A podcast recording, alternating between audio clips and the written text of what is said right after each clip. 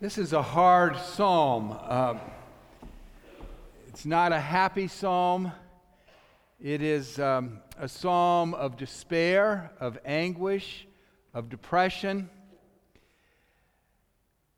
It's a psalm of a person who wakes up in the middle of the night or a person who could never get to sleep because of all their worries They feel alone, they feel deserted, they feel betrayed, they don't feel like they have a friend in the world, and they experience God as absent, not present. Furthermore, they blame God for all that's wrong in their life.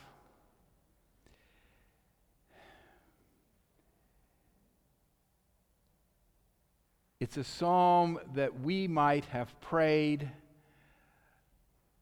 because at more than one time in our lives, we have probably said, God, why are you doing this to me? God, why did you cause the death of my loved one? God, why did you take my job away? That's this psalm. It's a psalm that is up all night. It doubts God's love, it doubts God's care, it doubts if its life is worth living. Some people say this psalm should not be in the Bible, that it's too raw, that it isn't about faith, that despair doesn't belong in the Bible, only hope belongs in the Bible. As for me, I like this psalm. It says there are, is room in faith for people like this. And I have been like this.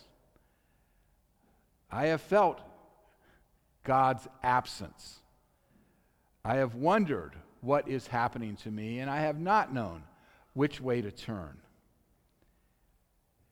It says there is room in faith for people with their doubts.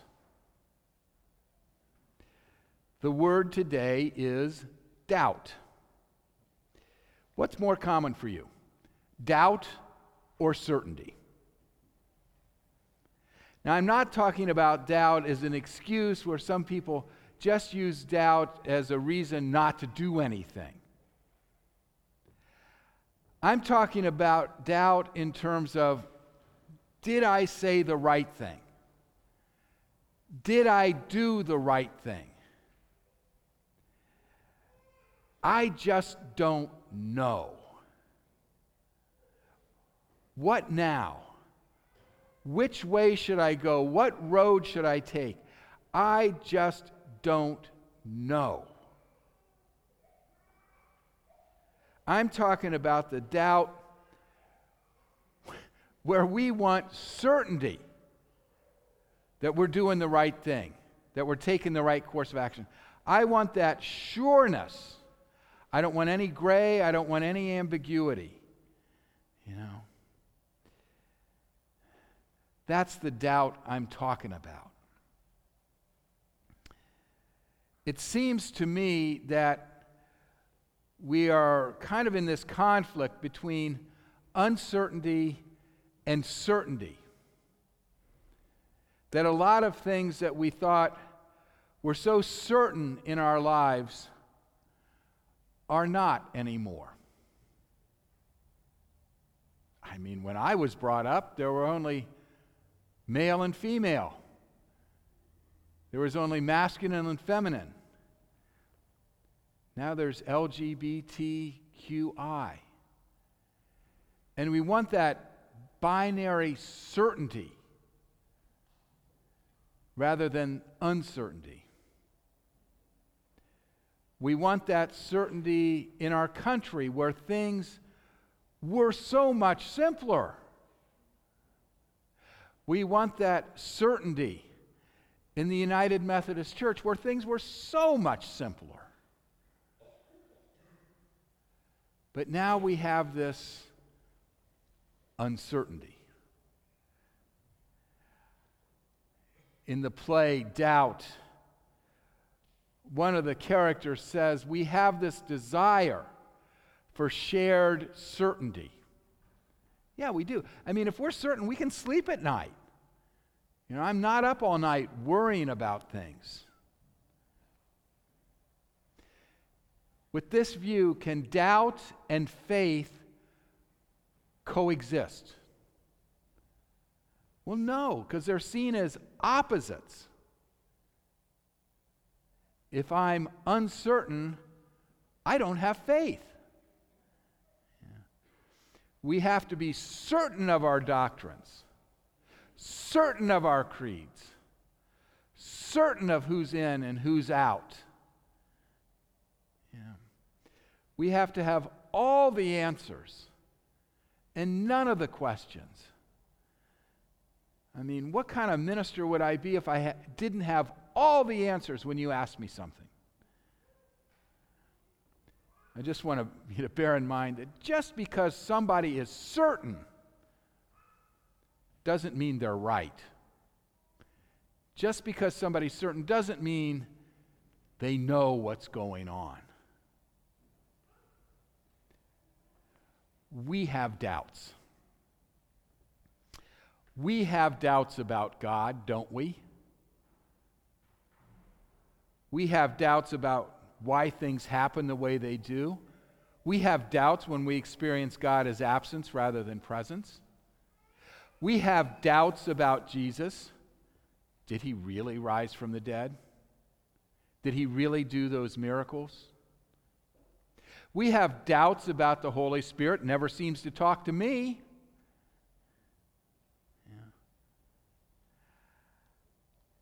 There is a story, you've probably heard it, of a young person who had doubts about God and went to the minister, and the minister said, Well, tell me about the God that you don't believe in, because I don't believe in that God either. I believe doubt and faith can coexist. Frederick Buechner says that doubt is the ants in the pants of faith. It keeps it moving and alive. Doubts can be seen as wrestling with God. And in Psalm 88, the person's wrestling with God. Wrestling is this hands on activity. It's where we draw near to the other opponent, who is sometimes an opponent.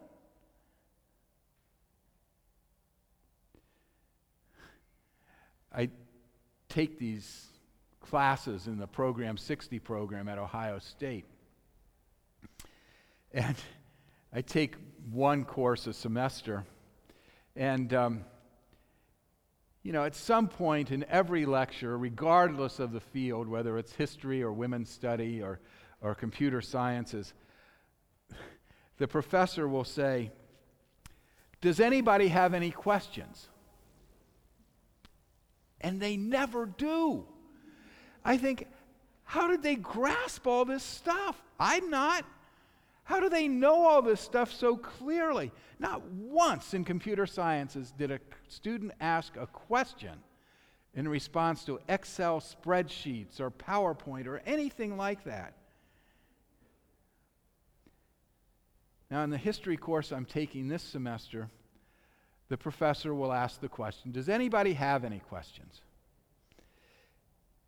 And usually a student eventually will raise her hand and say, yeah, I, I wonder about this.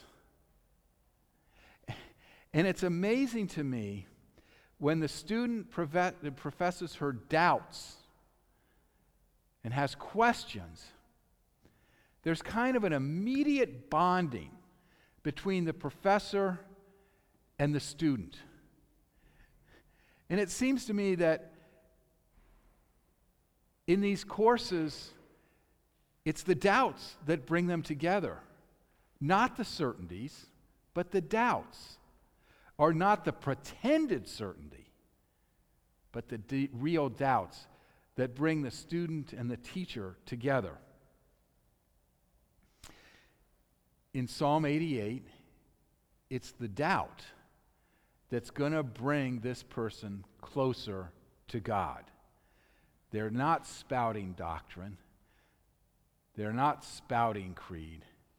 They are talking about what is really going on in their life. And they are clinging to God, and it's an act of faith for them to keep talking in spite of God's not answering. Doubt is this act of showing who we really are. It's not our false self and who we pretend to be. And we could never connect if we just pretend to be something that we're not. It's only when we show our authentic self that we connect with each other. And too often in churches, we just show our false self because we don't want people to think we're not certain. Doubt is questioning our old ideas. It's questioning our outmoded concepts of God.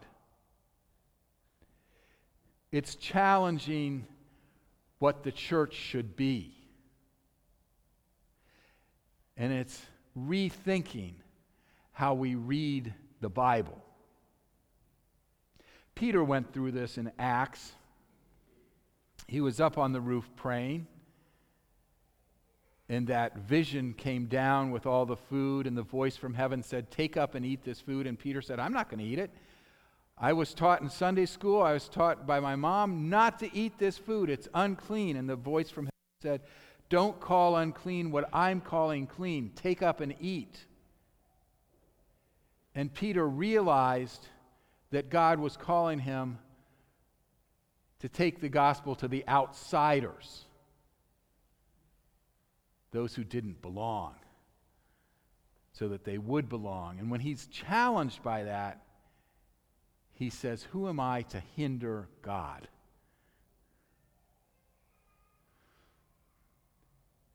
Sometimes it's the death of the old ways, the doubt in the old ways that can bring life in a new way to our faith. Sometimes people say to me, You're destroying my faith by reading the Bible this way. And I say, Yeah, I am, because it's time we started reading the Bible as adults and not as fifth graders.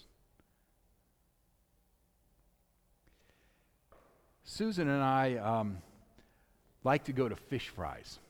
So we look forward to Lent, fish fry every Friday night at some Catholic church. The first uh, Friday, Susan couldn't go with me, and this was the um, right after the St. Louis debacle. And um, so I went to a, a, church by myself. I, we like going to French fries. I'll just tell you now, St. Catherine's, I think, in Bexley has the best, uh, best bargain for your dollar. Um, I really like the baked potato option to French fries that St. Patrick's has. And um, Immaculate Conception has really good baked fish. Little high priced, but it's good. So I went alone to this church, and um, this guy came up and he said, um, Can I sit with you? And I said, Sure. And he said, um, Which Mass do you go to? And I said, Oh, I, I don't attend here. And he said, Oh, okay. And then he assumed I went to another Catholic church. And we talked about why we were batching it that night and what our spouses were doing. And then uh, uh, a, a, third person joined us, Mary from Cleveland, who was in town for the audiology conference. Um, I hadn't heard about it, but um, that, that is a good show. That is, a, that is good. That is, it is good, huh? Uh, Chris interrupted my sermon at Morning Blend to ask that question. I hadn't heard, and I thought, nope, Chris isn't going to get it this time. and um, she had Ubered to this church uh, to, to go to the fish fry. And um, she assumed I was Catholic and that I went to this church. And so she and this other man got to talking about their churches. Then they got on to the crisis in the, in the Roman Catholic Church. And they were quite clear in their disappointment um, with what's going on, and that the Catholic Church really needed to clean up its acts, and couldn't the Pope and the bishops get this cleaned up? And I said to the woman, um, Mary, why do you stay? Why do you stay in the Catholic Church? Why do you put up with it? And she said, Because it's where I learned to love Jesus. And it's my home. And I'm not going to leave my home.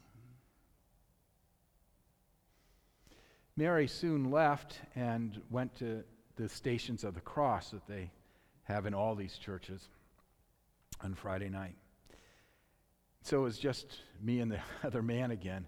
And we talked a little bit, and I said to him, Oh, we've been together about 40 minutes, and it's about time I came clean. I said, I'm not, I'm not even Catholic. Um, I'm a Methodist minister. And he said to me, Well, your church has been in the news too, hasn't it? and, and he kind of felt this relief, I think, you know. It's not just the Catholics. You know. And he said, Well, tell me, where do you stand on inclusion of gays and their ordination in gay marriage? And I s- told him that I was fine with it. And he said, Why? And I told him that story about Peter and what's clean and unclean, and who are we to hinder what God has called clean, and how God has gifted more than straights with the Holy Spirit. And he said, hmm, You've really given me something to think about. And I thought, Man, I hope I've raised the doubts so that his faith can be reborn in a new and adult way. The opposite of faith is not doubt, it's certainty. When we go on a mission trip, I tell the group to remember two things. One is, if you ask me any question, my answer will be, I don't know. What are we having for supper? I don't know because I don't know what the Mexicans are going to do. Sometimes I think they're not sure. Yeah. When are we going to Temple Hallelujah? I don't know. When's church? I don't know. And so the group falls into this lack of certainty, where then I say to them, remember, we have to be flexible.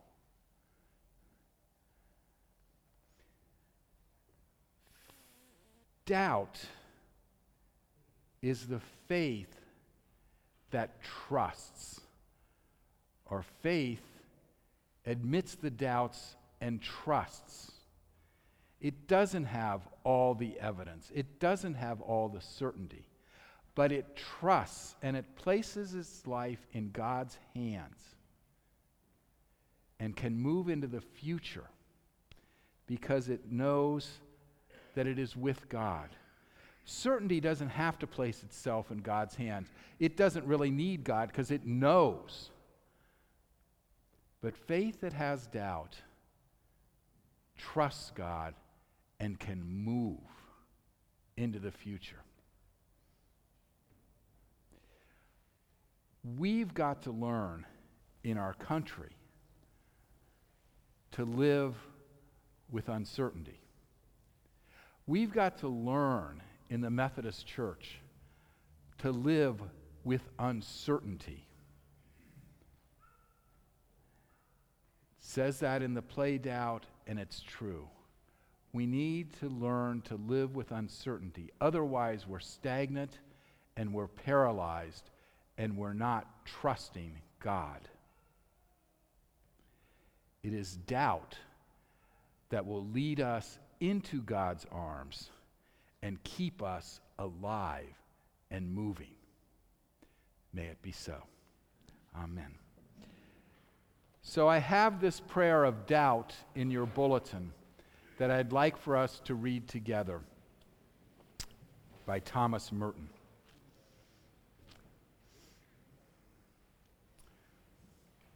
Let us pray. My Lord God, I have no idea where I am going. I do not see the road ahead of me. I cannot know for certain where it will lead, nor do I really know myself. And the fact that I think that I am following your will does not mean that I am actually doing so. But I believe that the desire to please you does, in fact, please you. And I hope I have that desire in all that I am doing. I hope that I will never do anything apart from that desire. And I know that if I do this, you will lead me by the right road, though I may know nothing about it. Therefore, I will trust you always, though I may seem to be lost and in the shadow of death. I will not fear for you are ever with me. You will never leave me to face my perils alone. Amen.